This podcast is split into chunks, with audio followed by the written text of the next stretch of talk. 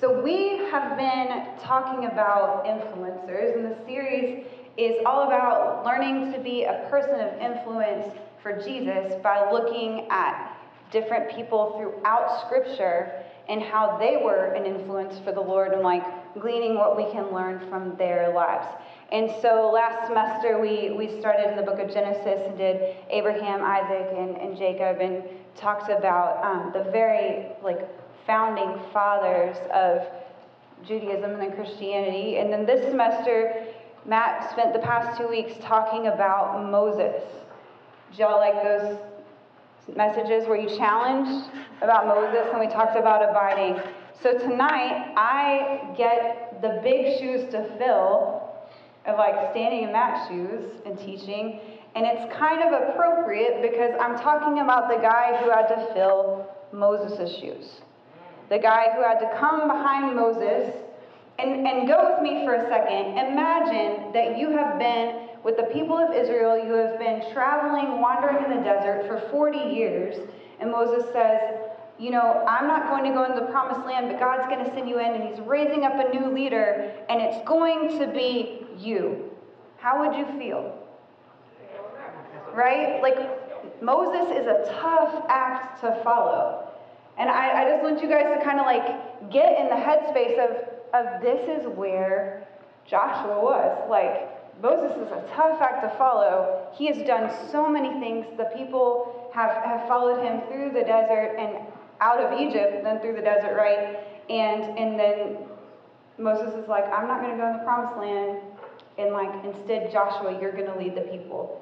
And I don't know if you guys have ever been in a situation where you stepped into leadership after someone else who had, who had gone before you and felt like, man, those are some big shoes to fill. But I bet Joshua felt like these are some big shoes to fill.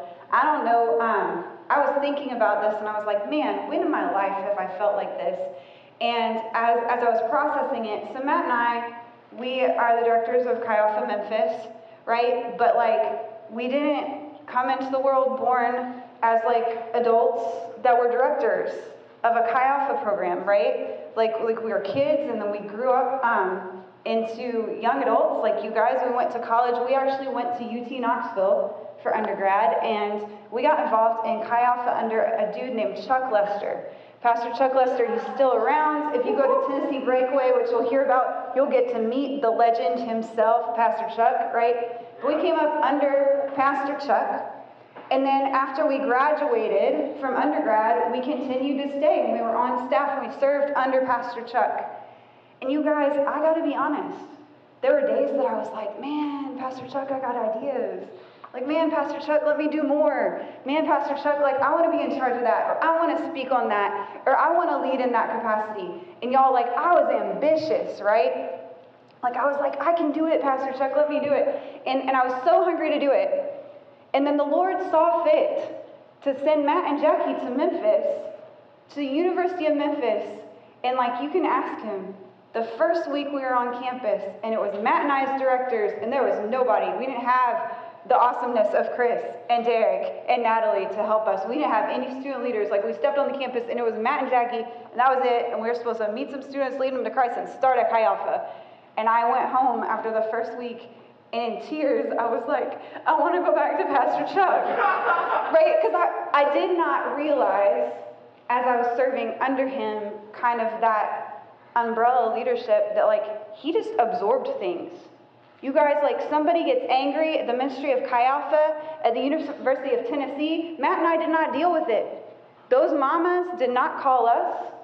When you wanted to go on a trip and somebody's dad was like, well, that sounds weird, and I'm to check you out, I'm to ask you all the questions, like Chuck out with that. I didn't even know that was a thing that happens. It's a thing that happens. And you know, bless them. If your parents are worried you want to go on a trip, let them call me. Let them call Matt. But I didn't even know that, like, parents bothered college pastors, right? Like, I had no idea. And it's like 101 things I did not know. But Pastor Chuck had just led in such a way that, like, he did it and he did it well and he didn't complain about it. And, like, we didn't even know. So I stepped into leadership and I'm like, I don't want these shoes. I want to give them back and, like, go back to, to Knoxville and keep serving because it was much more comfortable to lead or to, to be led than to lead. That's what I'm trying to say. Words are hard, y'all. It's much more comfortable to be led than to lead. And so I just think of all of that as we go to talk about Joshua. Man, he had some big shoes to fill. Um, and so we're going to look at his life, and we're not going to jump right into the book that bears his name, right? There's a whole book in the Bible called Joshua. You can read his story, but I think we're going to start a little bit with like where he and Moses are in the same place to see why on earth would God choose him to be the next person. And like if you read Moses' story and then you keep going, you read the book of Joshua, it almost puts him up like a second Moses. Like the stories parallel really closely, um, where, you know, Moses led the Israelites out, you know, and they crossed the Red Sea. Then Joshua, like, leads the people, they again cross the sea. Like, I mean, it's like there's parallels. And basically, I mean, the Bible makes him like another Moses. That's the way the story reads. Um, but like, why on earth was this the guy that was chosen? There's a whole nation of people been wandering around the desert for 40 years, right? And out of all of those people, why Joshua? And so that's what we're going to look at tonight. You guys, there's so many interesting things we could learn about him. We could see him as he first appears in the battle against the Amalekites when the Lord uses him as Moses' general to fight them and win. We could talk about the time that Moses sent he and Caleb and 10 other guys into the promised land as spies to see what it was. And then 10 other guys came back and they were like, it's great, but scary. And, and really, it was Caleb and Joshua the only two that were like, no, the Lord will give us victory. And, and so that caused the people to panic then they got to wander for a really long time, right? We could talk about that. We could talk about how the Lord encouraged Joshua to be strong and courageous as he stepped into his new leadership role in Joshua 1, which honestly is what I thought this message would be about. Until I read his whole life and I was like, what's the central point of Joshua? And I don't think it should just be strong and courageous. Just like a little fun thing. If, if you've read those verses, they're great. But like God was saying, be strong and courageous to a dude that was already strong and courageous. He was more like affirming who he already was, not speaking something that wasn't into existence, which is just super cool. Um, we could talk about one of the most famous stories in Joshua. I don't know if you guys were ever in the Veggie Tales. I love some Veggie Tales. This is my favorite one, right? Josh and the Big Wall. It's actually a story in the Bible, right? But it's like, so Joshua leads the people and they march around the walls of Jericho for seven days. And on the seventh day, they march around it seven times. So they're really getting their steps in that day. And they give a big shout and the walls fall, right? We could focus on that. So many things we could focus on. But I think tonight, what we really need to focus on is just what made him the guy that God chose to come after Moses. Because influencers, right? Like what made him different? What made him that person of influence when like the whole rest of the nation, none of it wasn't them, right? Um, I don't think it was just that he was Moses' right hand guy. Like we read the story of Moses, and certainly Joshua comes up again and again as like a general and an aide um, that works alongside him. But I think there's something more, and so we're going to look at Scripture, and we're going to really jump right back in where we were last week in Exodus 33.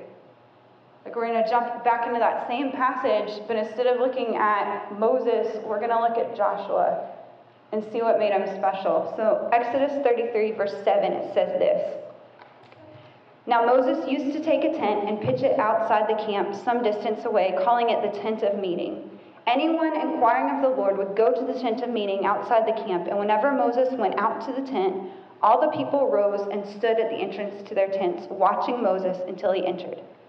As Moses went into the tent, the pillar of cloud would come down and stay at the entrance while the Lord spoke with Moses. Whenever the people saw the pillar of cloud standing at the entrance to the tent, they all stood and worshipped each at the entrance to their tent. The Lord would speak to Moses face to face as one speaks to a friend. Then Moses would return to the camp, but his young aide, Joshua, son of Nun, did not leave the tent. So this is mostly about Moses, but I think it tells us something really, really important about Joshua. Right? I think it's the key to who Joshua was and why God chose him to fill Moses' shoes. And it becomes really clear in this verse. Because here's the thing It was Moses that God had called. It was Moses that God was speaking to at this tent face to face, right? That's what we read. Yet, there's Joshua, not invited, not the one that God's speaking directly to, yet we see him, instead of hanging back at his own tent, getting as close as he possibly can. And then, even when Moses leaves, like even when the pastor leaves and is done, right? Joshua stays there. Like he just stays there at the tent. And like this is a picture of a dude that is getting as close to God as he possibly can. He's not satisfied with being like the rest of the people that like when God speaks they're afraid and they hang back and they're like, "Yo, Moses, you intercede for us." Right? We talked about that last week. But instead of that, Joshua was like, "Man, I'm not God's man. I'm not the one he's speaking to, but I'm going to get as close as I possibly can." And I think that's really, really important. I think that's the key to the, the whole thing about Joshua, the whole key to who he is. Um, so, like, he would, he would get as close as possibly could. Another incident in Joshua's life helps us understand this more. At some point, the people of Israel, um, they're following the Lord and they were scared because the Lord appeared. They were like, that's intimidating. That's, that's a lot. There was like thunder and lightning. And they were like, whoa, Moses, like you, you talk to the Lord. We'll stay over here. You talk to him for us, right? And so the Lord called um, Moses in Exodus 24 to go up on the mountain, and he was going to speak to him. In Exodus 24, 1 and 2, it says this Then the Lord instructed Moses, Come up here to me and bring along Aaron, Nadab, Abihu, and 70 of the, Israel's elders. All of you must worship from a distance. Only Moses is allowed to come near to the Lord. The others must not come near, and none of the other people are allowed to climb up the mountain with him. Then, if we go down to verse 12, it says, Then the Lord said to Moses, Come up to me on the mountain. Stay there, and I'll give you the tablets of stone on which I have inscribed the instructions and commands, so you can teach the people. So Moses and his assistant Joshua set out. Moses climbed up the mountain of God. Like, and so in this we read, the Lord's like, only Moses. Well, who goes with Moses?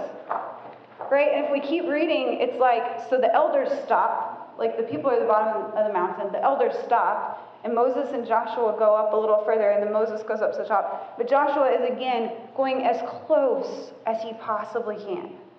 He's like, man, God may not call me up to the top of the mountain with, with Moses, but I'm going to get as close as I possibly can until I have to stop and like I'm just going to keep going until I can't go anymore. I want to be close to God. And I think that's like these two incidents, and they're early in Joshua's life, right? This is like his Moses' young age. So this is not when he's like older guy. Early in Joshua's life, before he becomes the leader, the key to why he's chosen to take Moses' place is that he's a man with a heart that would ultimately want God more than to be a leader. Want God maybe even more than to, to love the people. And He just had a heart that he's like, man, I just want God. Like, I just want God. I want to be as close to Him as I can. I want as much of Him as I can get. Right? And so God saw this, and like, ultimately, that's the kind of heart He can use to lead the people after Him. Right? He can use the heart that's like, man, I just want God.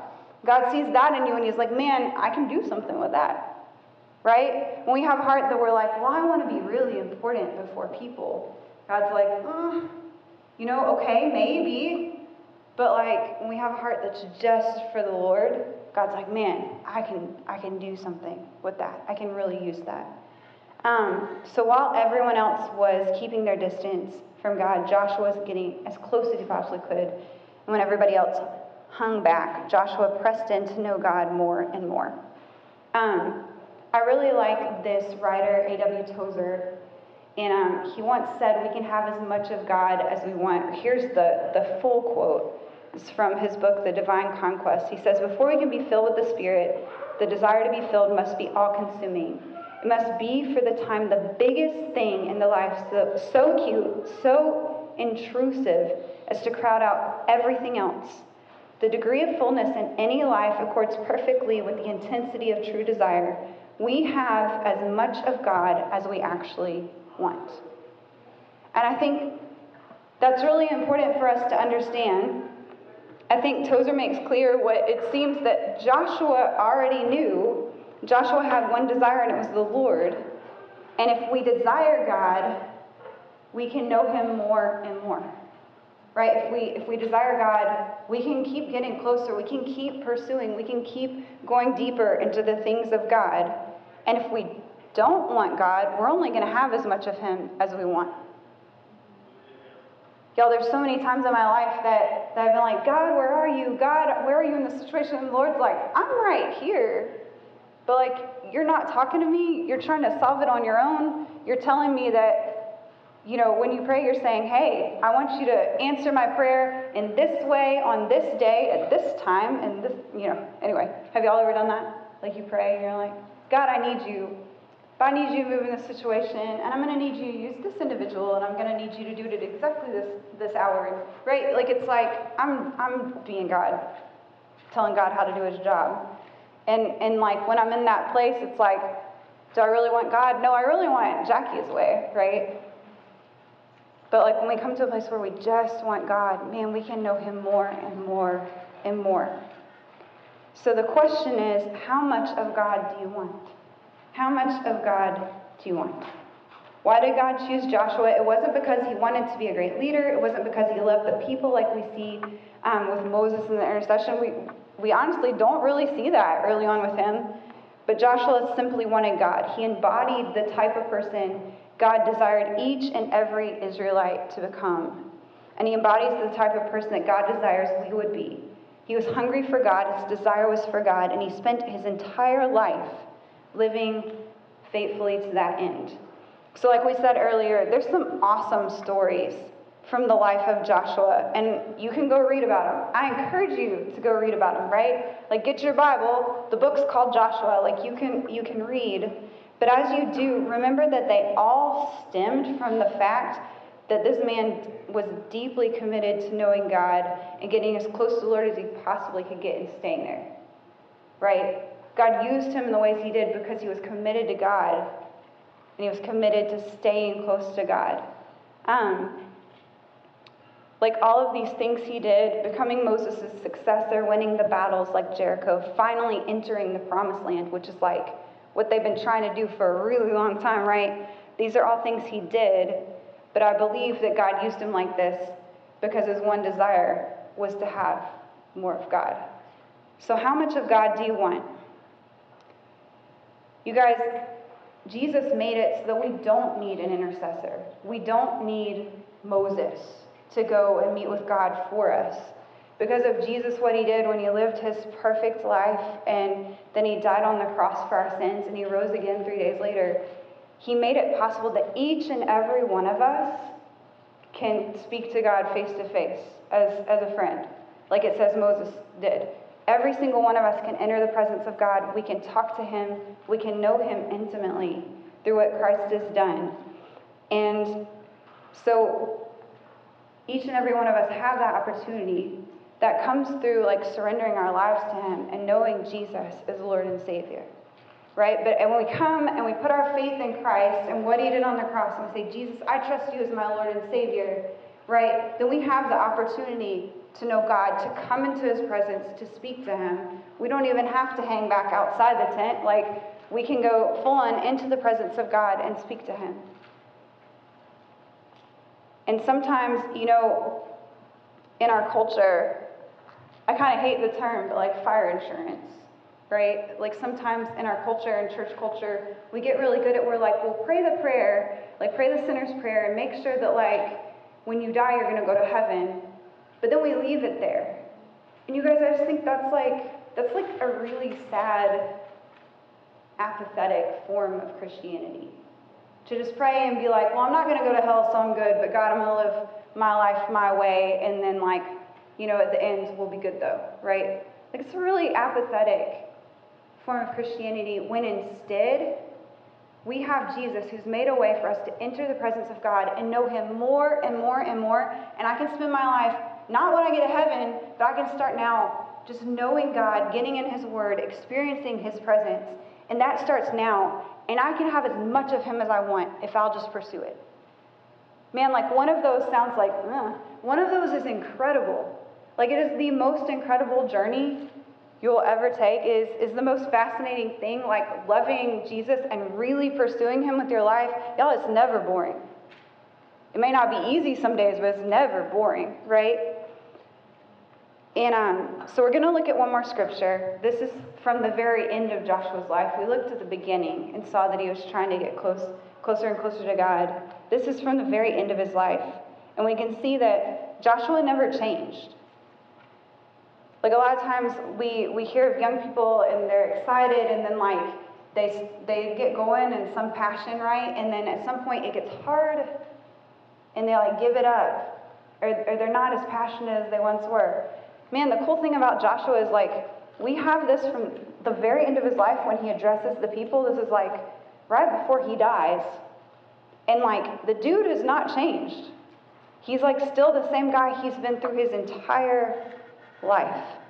So he's addressing the people, reminding them of all that God has done for them throughout the lifetimes of Moses and himself and how he's brought them in to the promised land out of slavery in Egypt and through the desert. And this is what he says at the end of it all, at the end of his life. In Joshua 24, verses 14 and 15, he says, So fear the Lord and serve him wholeheartedly. Put away forever the idols your ancestors worshipped when they lived beyond the Euphrates River and in Egypt. Serve the Lord alone. But if you refuse to serve the Lord, then choose today whom you will serve. Would you prefer the gods of your ancestors, your ancestors served beyond the Euphrates, or would you will it be the gods of the Amorites in whose land you now live? But as for me and my family, we will serve the Lord. So Joshua stands before the people at the end of his life. He has faithfully served the Lord, and he puts this challenge to them. He says, Choose whom you will serve. Choose. Ask by anybody else, this probably would have been offensive, right? But Joshua had been there, he was there when the spies doubted and wanted to run back to Egypt, and he and Caleb alone tried to persuade the people that God was able to do what he promised, that he was faithful. He was there when Moses again and again interceded for the people when they turned their hearts from God and angered him. He was there when Moses came down from the mountain and the people worshiped the golden calf.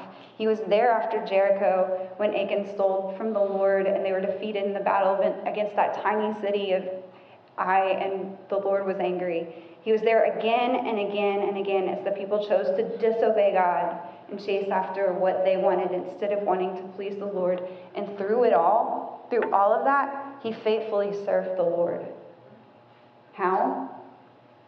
Like, how? When you're surrounded by people that are just constantly going the other way.